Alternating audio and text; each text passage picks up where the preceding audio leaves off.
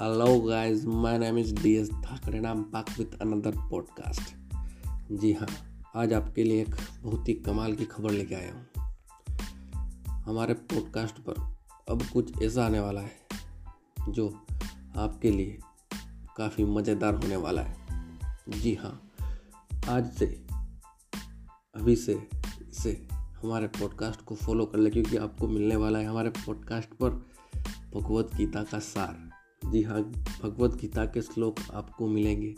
हमारे पॉडकास्ट पर मतलब दूसरे शब्दों में कहा जाए तो भगवत गीता का, भगवत गीता का अध्ययन आपको हमारे पॉडकास्ट से मिल जाएगा। आपको कहीं भी जाने की ज़रूरत नहीं है फ्री ऑफ़ कॉस्ट अब हम, हमारे पॉडकास्ट पर एक भगवत गीता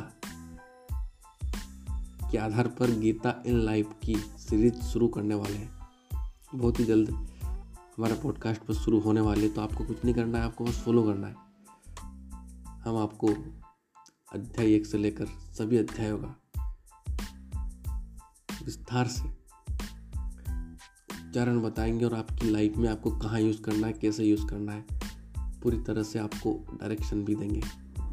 अगर आप बिज़नेस करते हैं तो बिज़नेस के तरीके से बताएँगे। आप लाइफ में कहीं हैं और कहीं जाना चाहते हैं तो वो वाला पॉइंट ऑफ़ व्यू बताएँगे। मतलब कहा जाए तो लाइफ के हर पहलू को हम कवर करने वाले हैं तो आपको किसी प्रकार की कोई चिंता करने की ज़रूरत नहीं है। बस आपको डी एस धाकड़ पॉडकास्ट को फॉलो करना है। और हमारी सीरीज़ का नाम रहेगा Gita in life with D S Dhakad तो ये हमारा आपको इंट्रोडक्शन देने के लिए हमने ये पॉडकास्ट बनाया था तो कुछ नहीं करना, आपको बस फॉलो करना है। आने वाला है। ओम जय श्री कृष्णाय नमो। एक बार सब बोलेंगे और भगवत गीता की जय।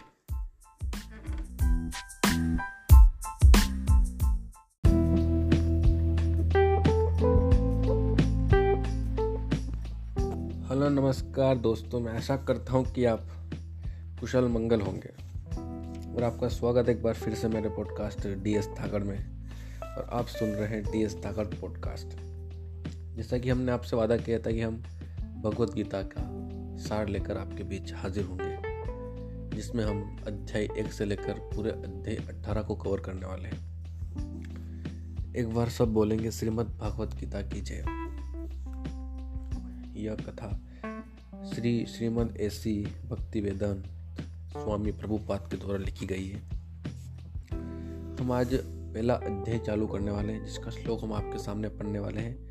इसका श्लोक है धर्म क्षेत्र कुरुक्षेत्र समवेता। युत्सव माम का पांडवाश्चैव किम कुरुत संजय। धृतराष्ट्र संजय से कह रहा है कि हे संजय धर्म भूमि कुरुक्षेत्र में युद्ध की इच्छा से एकत्र हुए मेरे तथा पांडु के पुत्रों ने क्या किया?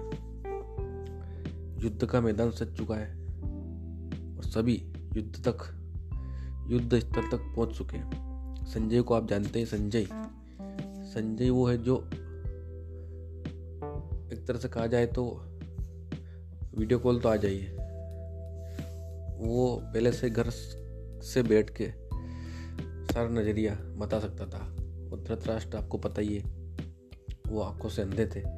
तो संजय उनकी आँखें बनकर उनको पूरे युद्ध का हाल बताने वाले हैं। तो इसमें भगवत गीता में संजय का भी एक महत्वपूर्ण पार्ट है। जो जो युद्ध स्थल पर घटित होगा वो सब संजय धृतराष्ट्र को बताने वाले हैं। तो उन्होंने पहले श्लोक में ही कहा कि है संजय,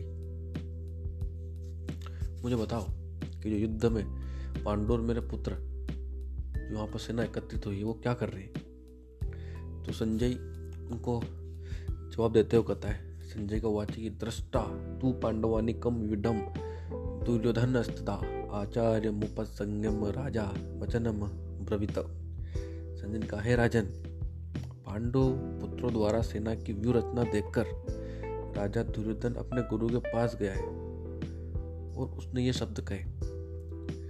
मतलब संजय धृतराष्ट्र से कह रहा है कि। राजन, पांडु पुत्र द्वारा सेनों की सेना ने पांडवों ने जो सेना सजा रखी थी मतलब जो जिस प्रकार से उनका सेटलमेंट किया हुआ था, एकदम प्रतिबद्ध तरीके से तो उसको देखकर, जो राजा दुर्योधन है, वो जो आचार्य द्रोणाचार्य, सेनापति वही थे उनके तो उनके पास गया। और वहाँ जाकर उन्होंने ये शब्द कहे। मतलब धृतराष्ट्र जन्म से अंधा था। दुर्भाग्यवश वह आध्यात्मिक दृष्टि से भी वंचित था। आध्यात्मिक मतलब वो जो था, उसे देख नहीं पा रहा था। वो यह भी जानता था कि उसी के समान उसके पुत्र भी धर्म के मामले में अंधे मतलब जिस प्रकार से धृतराष्ट्र अधर्म का साथ दे रहा था। उससे भी पता था कि उसके पुत्र जो कर रहे हैं वो धर्म के लिए बिल्कुल भी सही नहीं, वो अधर्म है। लेकिन फिर भी वो अपने पुत्रों का साथ दे रहा था। और कहीं ना कहीं जो कुछ भी हुआ पूरा महाभारत, वो सब धृतराष्ट्र की वजह से ही हुई है। तो करे कि उसी के समान उसके पुत्र भी धर्म के मामले में अंधे और उसे विश्वास था कि वे पांडवों के साथ कभी भी समझौता नहीं कर पाएँगे क्योंकि पाँचों पांडव जन्म से ही पवित्र थे।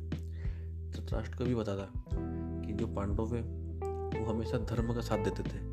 वो सच्चाई के साथ थे और जन्म से ही पवित्र थे तो वो कभी भी दुर्योधन के साथ समझौता नहीं करने वाले थे। फिर भी उसे तीर्थ स्थान के प्रभाव के विषय में संदेह था। इसलिए संजय युद्ध भूमि की स्थिति के विषय में उसके प्रश्न के मंतव्य को समझ गया, अतः वह निराश राजा को प्रोत्साहित करना चाह रहा था। मतलब संजय ने जब उनकी बातें सुनी तो उनको लगा कि धृतराष्ट्र प्रोत्साहित नहीं है। वो कुछ अपने आप को नीचा फील करे तो उन्हें प्रोत्साहित करने के लिए संजय ने उनसे कहा उसने उसे विश्वास दिलाया कि उसके पुत्र पवित्र स्थान के प्रभाव में आकर किसी प्रकार का समझौता करने नहीं जा रहे तो उन्होंने बताया, संजय ने कहा धृतराष्ट्र से कि वहाँ पर किसी प्रकार का कोई समझौता नहीं होने वाला है, होगा तो युद्ध ही। उसने राजा को बताया कि उसका पुत्र दुर्योधन पांडव की सेना को देखकर तुरंत अपने सेनापति द्रोणाचार्य को वास्तविक स्थिति से अवगत कराने गया है। जैसे ही दुर्योधन ने, दुर्योधन राजा था, दुर्योधन ने जैसे ही देखा कि पांडवों ने किस प्रकार से सेना जमा रखी एक के बाद एक और एक से एक योद्धा थे उसमें तो उसकी स्थिति को बताने के लिए जो सेनापति द्रोणाचार्य थे, द्रोणाचार्य द्रोणाचार्य को नहीं जानता, उनके गुरु भी थे और सेनापति भी थे तो उनके पास गया और उनको वहाँ का सारा माहौल था बताने, बताना शुरू कर दिया। अतः दुर्योधन राजनीतिक बनने के लिए सर्वतोपित था मतलब ये राजनीतिक कहते हैं कि मतलब किसी प्रकार की कोई भी युद्ध करने से पहले वो पूरी तरह से स्ट्रेटजी बनाते हैं स्ट्रेटजी भी कहते हैं। तो स्ट्रेटजिस्ट भी कह सकते हैं दुर्योधन को। तो कुछ ऐसा सीन था? अतः दुर्योधन राजा, ठीक है, वहाँ गए। किंतु जब उसने पांडवों की वीरत्ना को देखा तो उसका यह कूटनीतिक व्यवहार उसके भाई को छिपा ना पाया। दुर्योधन अहंकार में डूबा होता वो अपने आप को सबसे शक्तिशाली समझता था। वो पांडवों को चीटी समझता था। लेकिन जैसे उसने उनकी सेना देखी, यहाँ पर जो युधिष्ठिर था, युधिष्ठिर इतना शातिर था कि उसने अपने जो राजा थे, राजाओं के साथ, कई राजाओं के साथ उन्होंने एक संबंध संबंध बना लिया, पहले, ये पहले से चल रहा है। और अब जब उन्हें उनकी ज़रूरत पड़ी तो उन्होंने उनका समर्थन मांगा और काफ़ी राजा ने उनका समर्थन किया तो उसी प्रकार जब दुर्योधन ने उनकी सेना देखी तो सेना उनकी काफ़ी बड़ी थी, एक से एक महायोद्धा उसमें थे। तो तो संजय को तो पता चल गया, संजय को, संजय सब जानता था, संजय सब कुछ देख सकता था। तो संजय ने बताया कि जो दुर्योधन है, वो गया तो एक राजनीतिक के रूप में, लेकिन जो उसका भय है, वो भय भी नहीं छुप पा रहा है। भय मतलब डर फेयर फेयर भी उसका नहीं छिप पा रहा है। तो ये पहले श्लोक के माध्यम से और तीसरे श्लोक को हमने पढ़ा है, पहले श्लोक से तीसरे श्लोक तक। तीसरा श्लोक अभी और इसके कुछ भाग है तो भी इसका हम आपको सारांश बताएँगे। एक के बाद एक, हो सकता है कि हम सारे श्लोक ना पढ़े, जिन श्लोक की ज़रूरत है उन्हीं को पढ़ें, बाकी कुछ श्लोक हम छोड़ सकते हैं। आपको पूरी स्टोरी बताएँगे। तो हमारा जो, ये भी हमने श्लोक तीसरा पढ़ा था दृष्टा तू पांडवानिकम युद्धम दुर्योधनस्ता आचार्य मोह प्रसंगम राजा वचनम प्रवित इसमें संजय ने, जो पांडु पुत्र थे, उनकी सेना को जब दुर्योधन ने देखा तो दुर्योधन द्रोणाचार्य के पास गया, वो वाला सीन इसमें बताया गया है। तो इसमें, इस श्लोक में हमको पता चलता है कि दुर्योधन को भय का अनुभव तो हो चुका था। माना कि वो कितना शक्तिशाली था, उसके पास भी एक से योद्धा थे, लेकिन जब उसने सेना देखी तो सेना को देख के थोड़ा भय उसमें भी झलक गया था। ये संजय ने संजय ने धृतराष्ट्र को बताया। तो ये हमारा एपिसोड पहला था। आपको कैसा लगा? आपको कमेंट करके बताना है। अब आप धीरे धीरे एक के बाद एक पॉडकास्ट आते रहेंगे हम। पूरे अध्याय इसमें कवर करने वाले हैं तो किसी प्रकार की कोई समस्या आपको होने वाली है। और एक बार जाने से पहले सभी बोले श्रीमद भागवत गीता की जय। इसमें आपकी हर समस्या का समाधान आपको मिल जाएगा। मेरा यही लक्ष्य कि सभी को भगवत गीता का ज्ञान होना चाहिए। आप भी मार्केट से जाके भगवत गीता खरीद लो, घर पे जाके पढ़े और सभी पढ़े और हमारा पॉडकास्ट भी सुने तो आपको काफ़ी आनंद की प्राप्ति होगी। और आशा करते हैं कि आपको हमारा पॉडकास्ट पसंद आया होगा। तो मिलते हैं अब नए एपिसोड के साथ। तब तक हमारे साथ बने रहिए और फॉलो वगैरह कर लो तो नोटिफिकेशन आपको आ जाएँगे। वरना पता नहीं चलेगा क्योंकि हमारे तो लगातार आएँगे एपिसोड्स तो अब यहाँ से आगे क्या होने वाला है? दुर्योधन धृतराष्ट्र के पास तो चला गया है। उसने उनका भाई भी बता दिया। तो वो उनसे क्या कहेगा? द्रोणाचार्य से। दुर्योधन द्रोणाचार्य से क्या कहेगा? ये आगे का सीन है। तो अगले पॉडकास्ट में आपको बताऊँगा। तो तक मिलते हैं। जल्दी बहुत हेलो, नमस्कार दोस्तों, आपका एक बार फिर से स्वागत है डी एस धाकड़ पॉडकास्ट में। पिछले एपिसोड एक में, ये एपिसोड हमारा दो है। एपिसोड एक में आपने पढ़ा था कि मतलब मैंने सुना है तो आपने सुना था कि जो दुर्योधन था, वो अपने गुरु के पास जाता है और उनको वहाँ पे जो सेना है उनके बारे में बताता है। तब हम वहाँ से थोड़ा सा आगे बढ़ेंगे और अगला श्लोक पढ़ेंगे। पश्यंता पांडुपुत्राणाम आचार्य महत्तिम चमुम व्युढ़ाम द्रुपत्रेण तव शिष्यण धीमता। अर्थात वो आचार्य से कह रहे हैं, वो अभी वहीं पर है, वो द्रोणाचार्य के पास में और उनसे कह रहे हैं कि, हे आचार्य पांडु पुत्रों की विशाल सेना को देखें। वो उनको बता रहा है कि, जो पांडु पुत्र है, उनकी सेना को देखो, जिसे आपके बुद्धिमान शिष्य द्रुपद के पुत्र ने इतने कौशल से व्यवस्थित किया है। बुद्धिमान शिष्य द्रुपद द्रुपद के पुत्र ने इतने कौशल से व्यवस्थित किया है। अब यहाँ पर द्रुपद कौन है? वो आपको भी आगे बताएँगे। सबसे पहले जो परम राजनीतिक दुर्योधन है, वो महान ब्राह्मण सेनापति द्रोणाचार्य के दोषों को इंगित करना चाहता है, जैसे कि उसने यहाँ पर कहा कि हे आचार्य तो यहाँ पर उन्हें बता रहा है द्रोणाचार्य को कि उनका दोष है। ये दोष कैसे आपको भी थोड़ा आगे पता चलेगा। उनसे कह रहा है कि, द्रोणाचार्य आप पांडु पुत्रों की विशाल सेना को देखो, जिससे आपके बुद्धिमान शिष्य, उनका शिष्य था द्रुपद। सॉरी, द्रुपद का जो पुत्र था, वो उनका शिष्य था। तो उनको बता रहे कि आपके बुद्धिमान शिष्य ने देखो किस प्रकार से सेना को व्यवस्थित किया है। अर्जुन की पत्नी द्रौपदी। ये द्रुपद कौन थे? अब उनको, उनके बारे में आपको थोड़ा बताए थे कि जो द्रुपद थे, जो अर्जुन की पत्नी थी द्रौपदी उनके पिता थे, द्रुपद, द्रौपदी के पिता थे। और जो जो द्रुपद थे, द्रौपदी के पिता द्रुपद थे, उनका द्रोणाचार्य के साथ छत्तीस का आंकड़ा था। मतलब उन दोनों के बीच में झगड़ा था। और इन दोनों का झगड़ा इस प्रकार से था कि इस झगड़े के फलस्वरूप द्रुपद ने एक महान यज्ञ संपन्न किया। द्रुपद मतलब जो द्रौपदी के पिता उन्होंने एक यज्ञ किया। और ऐसा पुत्र प्राप्त होने का वरदान मिला जो द्रोणाचार्य का वध करेगा। द्रोणाचार्य इससे भली ही जानता था। द्रोणाचार्य को पता था कि द्रुपद का जो पुत्र है, वो उनकी हत्या करेगा। लेकिन जब द्रुपद का पुत्र धृष्ट धुम्य यहाँ पर धृष्ट धुम्य की बात हो रही है। धुम्न की युद्ध शिक्षा के लिए उसको सौंपा गया। मतलब जब द्रोणाचार्य के पास जब दृष्ट धुम्न आए तो द्रोणाचार्य ने उन्हें जितने भी सैनिक रहस्य थे, वो सारे उनको रहस्य प्रदान किए। एक अच्छे गुरु की, यही तो खासियत होती है कि वह अपना हंड्रेड परसेंट उनको देते हैं।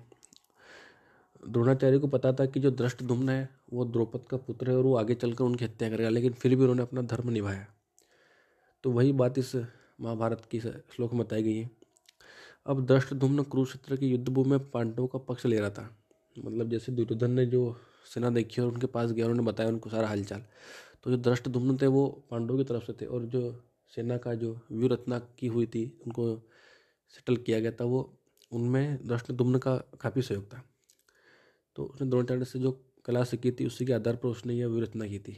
मतलब जो दृष्ट दुम था, उसने अपनी जितनी भी शिक्षा है वो द्रोणाचार्य से ही ली थी तो उनके आधार पर उन्होंने सब सेना को एक तरह से व्यवस्थित कर दिया।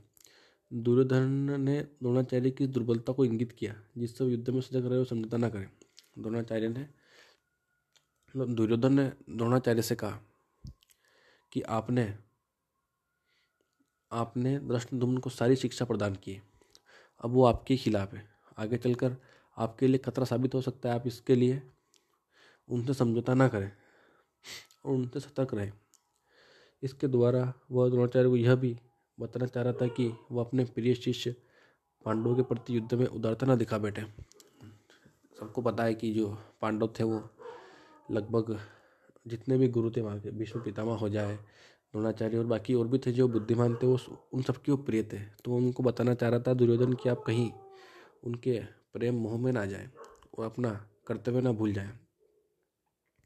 विशेष रूप से अर्जुन के बारे में, जो अर्जुन था, वो उनका काफ़ी प्रिय शिष्य था और तेजस्वी भी शिष्य था। दुर्योधन ने यह भी चेतावनी दी कि युद्ध में इस प्रकार की उदारता से हार हो सकती है।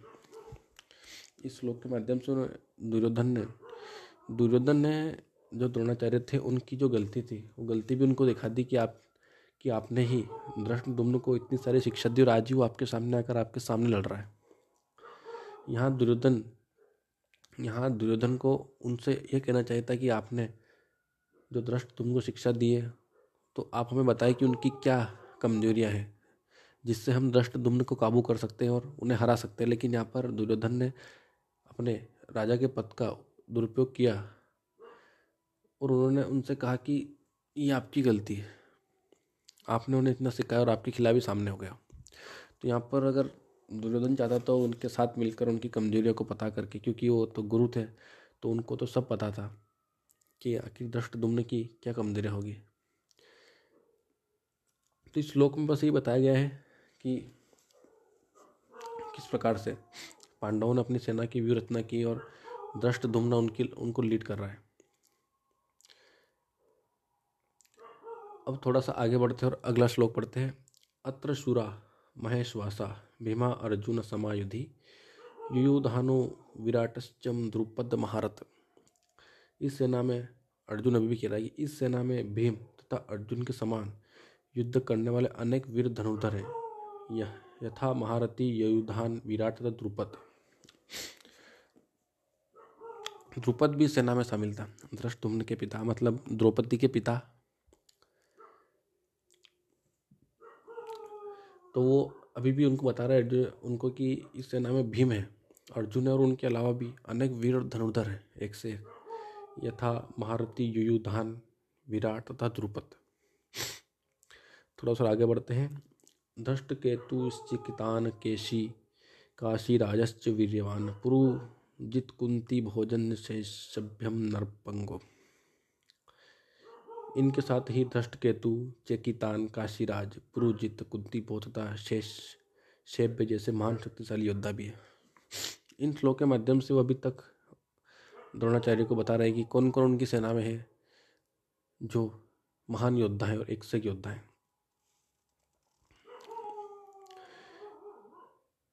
युधामन्युश्च विक्रांत उत्तमो उत्तमो जानश्च वीर्यवान सौभद्रो द्रौपदयाच सर्व एव महारथा। पराक्रम युद्धामन्यु अत्यंत शक्तिशाली उत्तम मोजा सुभद्रा का पुत्र तथा द्रौपदी के पुत्र ये सभी महारथी है। तो इन श्लोक से आपको पता चले गया होगा कि इनमें आखिर वो क्या बताना चाह रहा है। वो अभी तक सामने वाले की सेना का गुणगान ही कर रहा है। मतलब जो जो उनमें महारथी है वो द्रोणाचार्य को बता रहा है। तो ये पॉडकास्ट अभी यही ख़त्म करेंगे। आगे, इससे आगे आपको अगले पॉडकास्ट में मिलेगा कि इससे आगे आखिर क्या होता है। अभी तो दुर्योधन दुर्योधन ने अभी जो पांडव की सेना की जो व्यू रत्ना है, वही बता रहा है द्रोणाचार्य को, दोनों के बीच में। अभी द्रोणाचार्य कुछ भी नहीं बोले यहाँ पर, सिर्फ़ दुर्योधन ही बोल रहा है और उनको बता रहा है कि किस प्रकार से सामने वाले की सेना है और कैसी है। तो ये हमारा अध्याय एक के कुछ श्लोक थे। एक के बाद एक को आपको पूरा सार बताया जाएगा और पूरे श्लोक के साथ उनका अर्थ भी बताया जाएगा और किस प्रकार से क्या चल रहा है, सब कुछ आपको मिल ही जाएगा तो आपको पता ही है, आप सुन रहे हैं तो। ये पॉडकास्ट थोड़ा सा लंबा हो गया, लेकिन कोई बात नहीं, महाभारत है। महाभारत में ऐसा होता रहता है तो गीता इन लाइफ के आप एपिसोड सुन रहे हैं, ये है एपिसोड नंबर टू तो एक बार सभी बोलेंगे, श्रीमद् भागवत गीता कीजिए। ऐसा करता हूँ कि आपको इस पॉडकास्ट में मज़ा आ रहा होगा और आप शेयर भी दबा के कर रहे हो तो अभी के लिए पॉडकास्ट को विराम देते हैं और अगले अगले एपिसोड के लिए आप तैयार रहें और फॉलो कर लें ताकि जब भी कोई पॉडकास्ट आए तो आपको खट से नोटिफिकेशन मिल जाए और आप सुन लें। शुभरात्रि, जय महाकाल।